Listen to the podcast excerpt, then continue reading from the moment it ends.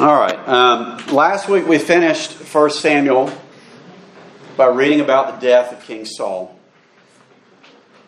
But Samuel is uh, really just one book in Hebrew with two main characters, Saul and David. And we are meant, as we read the story, to compare those two kings. Um, and we've already learned a lot by that comparison. David, for instance, was anointed by Samuel about 15 years before he actually became king. Saul had been anointed by Samuel and then crowned almost immediately. Which means that Saul became king without any period of testing or suffering or challenge, where David, in contrast, suffered for years before actually becoming king. He was tested repeatedly. He was not perfect, but his life was marked with this humble preparation that God kind of put him through the gauntlet before he let him take the throne, unlike Saul. And I think that's kind of an important background as we come into 2 Samuel what it shows us is that in the kingdom of God, patient, humble suffering always comes before exaltation. It was true for David. We know it was true for Jesus. And it's going to be true for all servants of the King, including us. And so now I'm excited to finally begin chapter uh, 1 of 2 Samuel with you. This is God's word. It says this After the death of Saul, when David had returned from striking down the Amalekites, David remained two days in Ziklag. And on the third day, behold, a man came from Saul's camp with his clothes torn and dirt on his head. And when he came to David, he fell to the ground and paid homage. David said to him, Where do you come from? And he said to him, I've escaped from the camp of Israel. And David said to him, How did it go? Tell me. And he answered, People fled from the battle. And also many of the people have fallen and are dead. And Saul and his son Jonathan are also dead. Then David said to the young man who told him, How do you know that Saul and his son Jonathan are dead? And the young man who told him said, By chance I happened to be on Mount Gil- Gilboa, and there was Saul leaning on his spear. And behold, the chariots and the horsemen were close upon him. And when he looked behind me, he saw me and called to me, and I answered, Here I am. And he said to me, Who are you? And I answered him, I am an Amalekite. And he, that Saul, said to me, Stand beside me and kill me, for anguish has seized me, and yet my life still lingers. So I stood beside him and killed him, because I was sure that he could not live after he had fallen. And I took the crown that was on his head and the armlet that was on his arm, and I brought them here to my Lord. Well, then David, well, back up. I'm not supposed to read that yet. Okay. Sorry. Pause. If you remember, um, 1 Samuel 31 tells a very different story about Saul's death. We studied it last week. Saul's last words were to his armor bearer. He said to his armor bearer, Draw your sword and thrust me through with it, lest these uncircumcised, okay, lest these pagans come and thrust me through and mistreat me. And the story goes in 1 Samuel 31 that the armor bearer was too afraid to kill Saul, and so Saul fell on his own sword. But the Amalekite here tells David a much different story. According to this young man, Saul asked him, an uncircumcised pagan, to kill him. And not just any pagan, an Amalekite. Okay, so Saul lost his kingdom because of the Amalekites. Which means, in my opinion, this story is complete garbage. Okay, this man is lying. And it's not difficult to figure out why. The Amalekite assumes that David is going to reward him for killing Saul. And so he travels several days and he arrives in David's camp in ragged condition in order to present David with the symbols of Saul's kingdom the crown and the armband. And he embellishes the story, hoping for a job in the new regime, in the new government.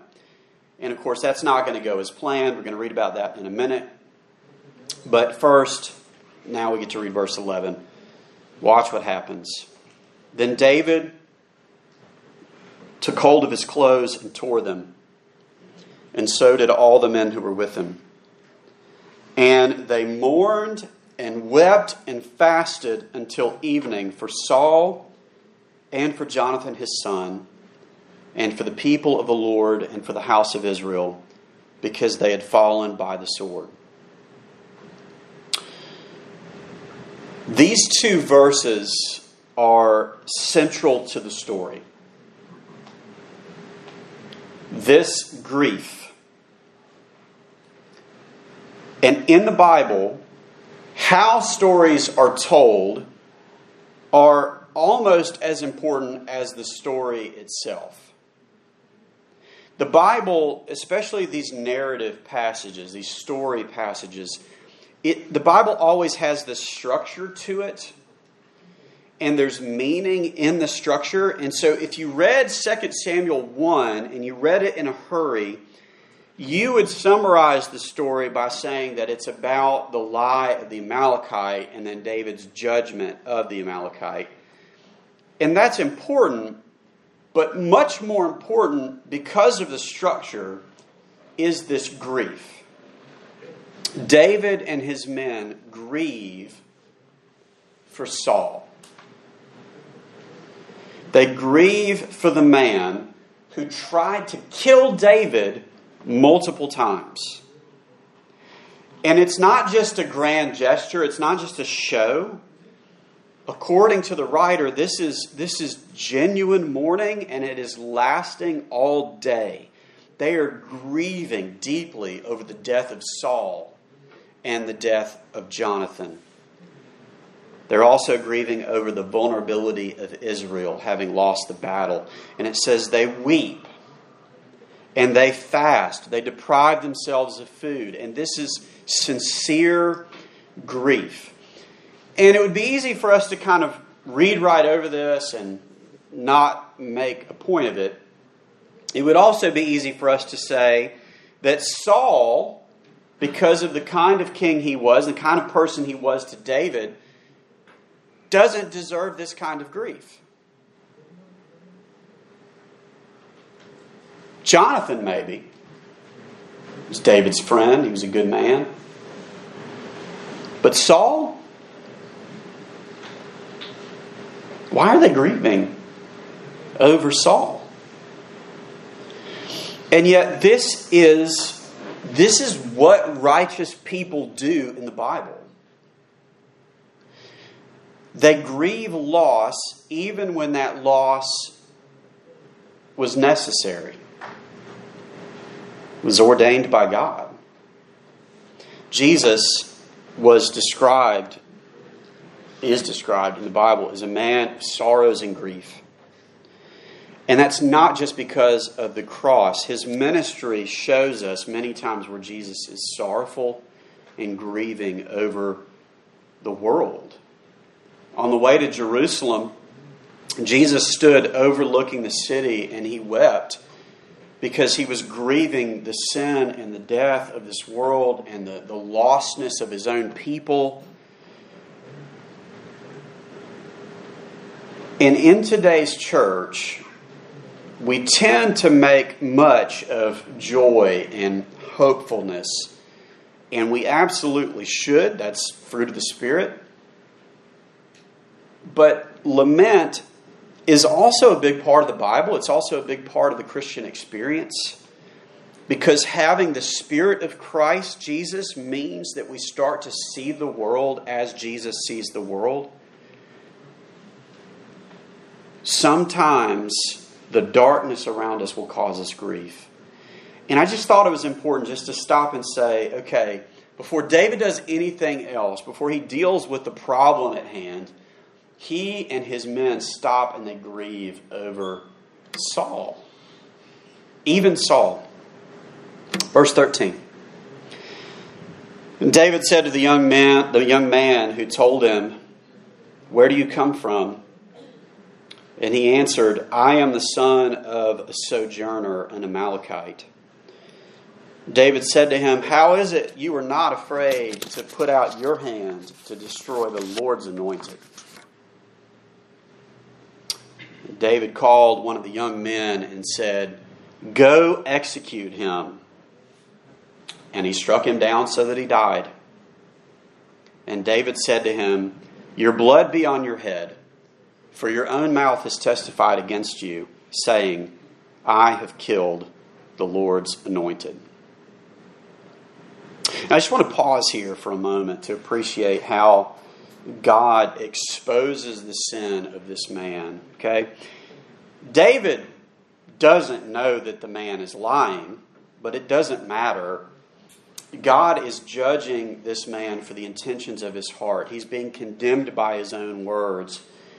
Even though he lies, he's doing it for personal gain. And God exposes this and judges him. And I think this is a warning to us.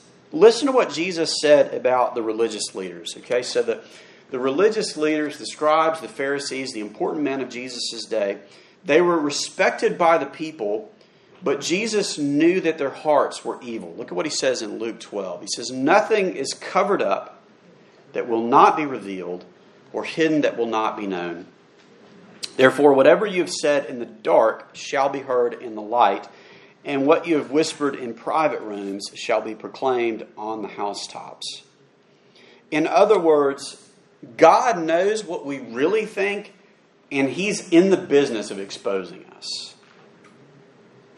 Um, parents, we understand this, don't we? We are praying that our kids will make good decisions, and when they don't, we're praying that they will be caught. Am I right? How many of you uh, growing up did your parents tell you, you know, I'm praying for you, and I'm praying that if you do something dumb, you're going to get caught doing it, right? I see some heads nodding. We say this. The funny thing is, my kids actually call me out on stuff probably more often than I do them. Um, but the idea is there, right? We we try to hide and we get caught, and this is actually part of God's economy, especially for people in the church, for God's people. Uh, look at verse 17, though. We're going to close out by looking at kind of what happens after this story of the Amalekite.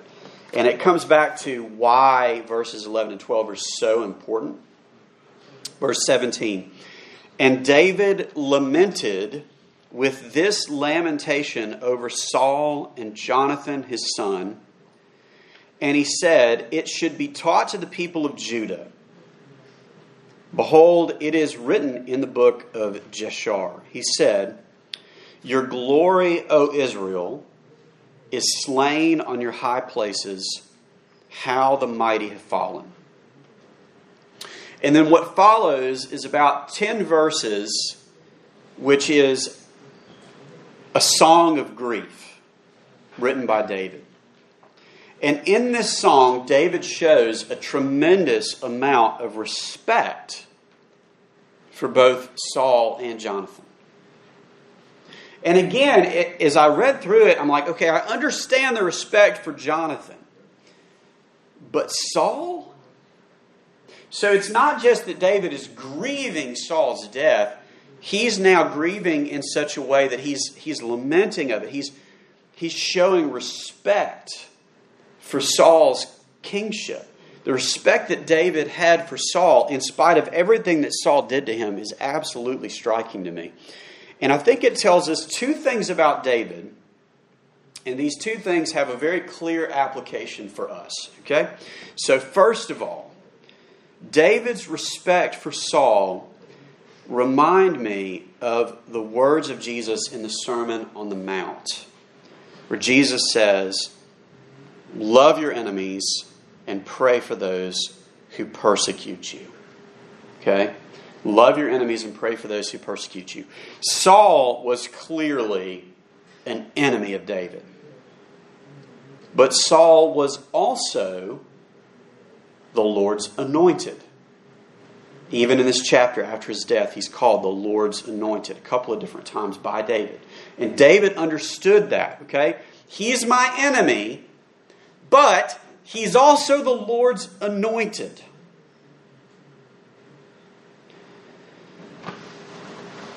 Now, think about this. Why are we commanded by the Lord Jesus to love and respect even our enemies? The simple answer is this because I'm no better than my enemies. Every person on the planet that has a soul, which is every person, was created in the image of God. And according to God, that alone is reason to love them. Now, David's relationship with Saul, it was, it was more complicated than this, but I'm just using this to make a very simple point, okay? David's relationship with Saul, at minimum, we could describe them as political opponents. and that would be kind of a, a, minimal way to think about it. It was much bigger than that, much more complicated than that. But they were at least political opponents. Now, can we even say, as Americans, that we love and respect the people who disagree with us politically? Just because they're made in the image of God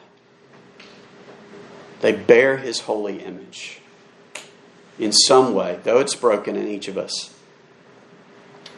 Can we say that we do a good job, even in the church, of loving and respecting people who disagree with us philosophically, socially, culturally, politically? Doubtful, right? But love your enemies at least means that. At least. And and really it means far more than that, right? But like that's just kind of like setting the bar really low. And that's the first lesson. Um, if David can show this kind of grief and respect and dignity for a man that was literally crazy and trying to kill him just because he's the Lord's anointed, then I think that says something about the way we ought to treat other human beings. Okay, second, David's respect for Saul shows us that David was clearly not driven by a desire for power as the Amalekite assumed, right? So the Amalekite comes to David and he's assuming that I'm going to bring the crown, I'm going to get a promotion, okay? David's going to love this because he's the next king, he's got to be, right? And so he assumes that David is going to be driven by this, this desire for power, this desire to seize control. But that's actually not what we see here. What we see is that David was clearly driven by a fear of displeasing God. That seems to be David's heart motivation in most things that he does, at least the things he does right, and most of his stories so far, that's what he seems to be caring about primarily. And this is related to the first point because the concern is still the glory of God, okay? Disrespecting the anointed of God or even the image of God, which is all of us, is not okay with God. And what we're going to learn about David in the next few chapters is that David is still willing to wait for God to lead even after Saul's death, right? It seems obvious now, just go take the throne, David. Saul's dead, he's gone. But that's actually not how it plays out. He is not going to take the kingdom, it will be given to him by God. But David is not going to rush to grab that power. He is going to honor Saul and he's going to wait.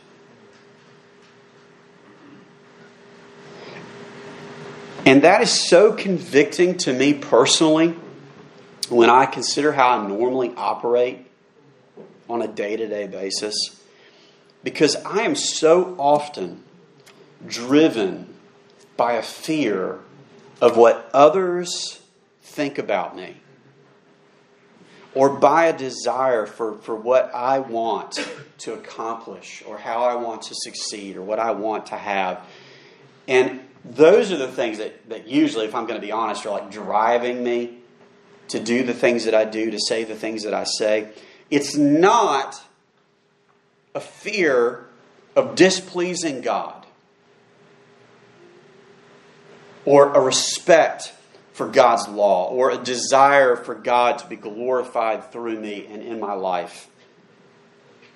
And this is even more convicting to me when I stop to consider the connection that this passage has to Jesus Christ. Because his mission on earth, as the Gospels describe it, was this mission of perfect patience, perfect dependence on God. I mean, the very first thing that happens after Jesus is baptized is Satan takes him out into the wilderness to tempt him, right? Or actually, God sent him into the wilderness to be tempted by Satan. And Satan tries to tempt Jesus with earthly power. He says, Go ahead and take it. Here it is. Let's go get it done. And Jesus refused.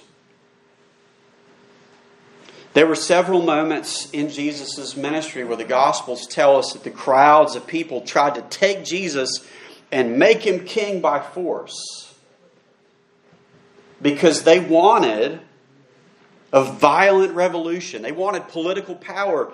But instead of leading violence against others, Jesus himself rejected that and chose death. For God did not send his Son into the world to condemn the world, but to save the world through him.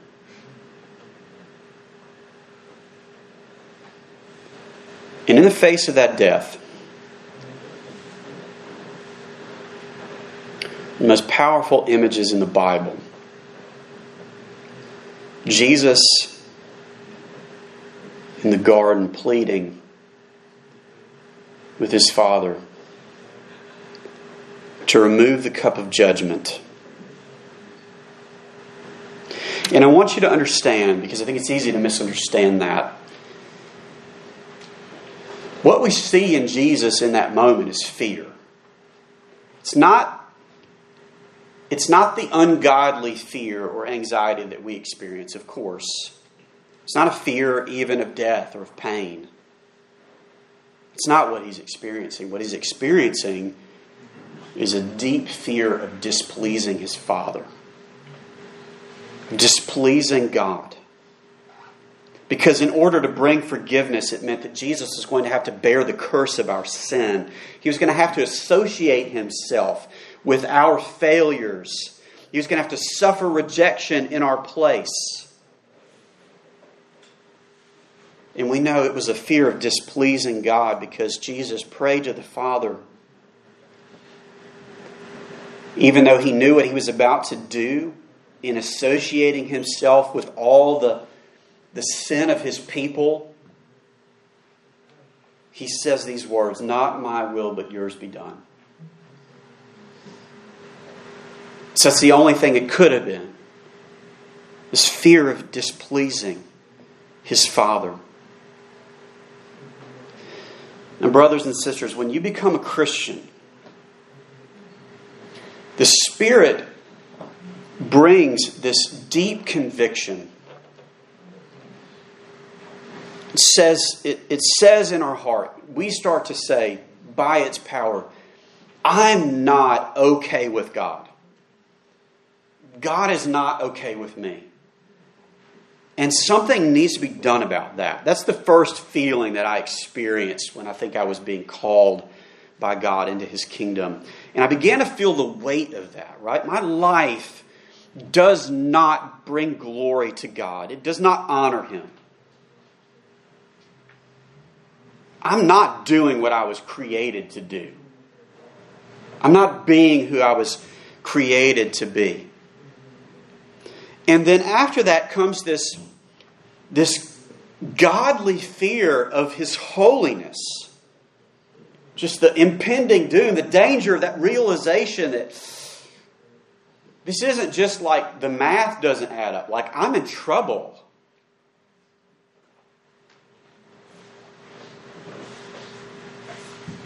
And then it's quickly followed, if it's initiated by the Spirit, if it's not, if it's a godly sorrow, if it's a godly induced um, conviction, then it's not going to leave you there. It is quickly followed by the amazement of the gospel. The Spirit brings peace in the words of Jesus. It is finished.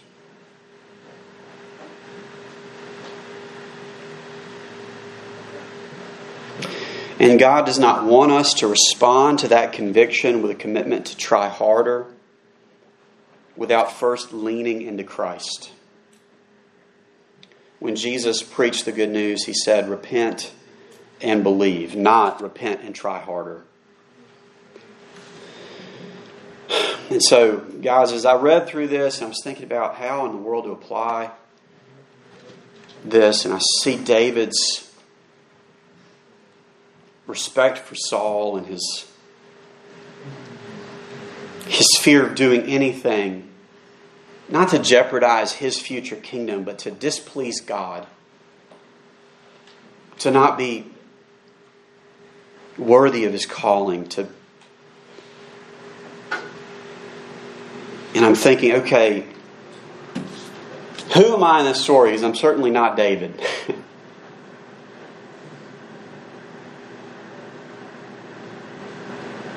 Apart from Jesus, I'm the Amalekite. Because I have to look at the story and I have to put myself in it. And the, and the reality is, brothers and sisters, we have killed the Lord's anointed. But he welcomes us into his kingdom by faith. Let's pray.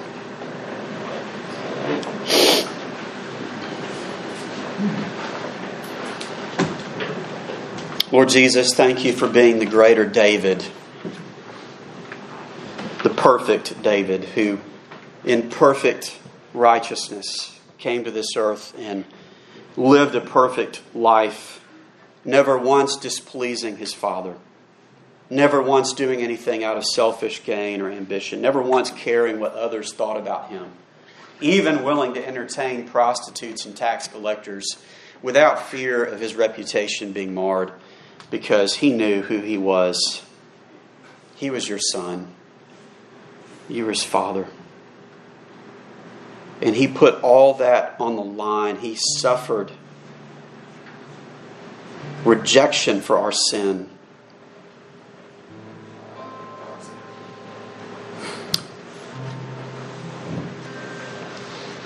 And it was our sin that put him there.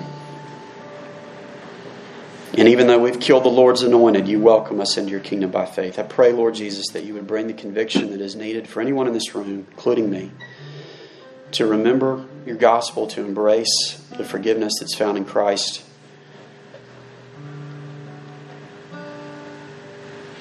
And to relish the opportunity to be with you forever. I pray this in Jesus' name. Amen.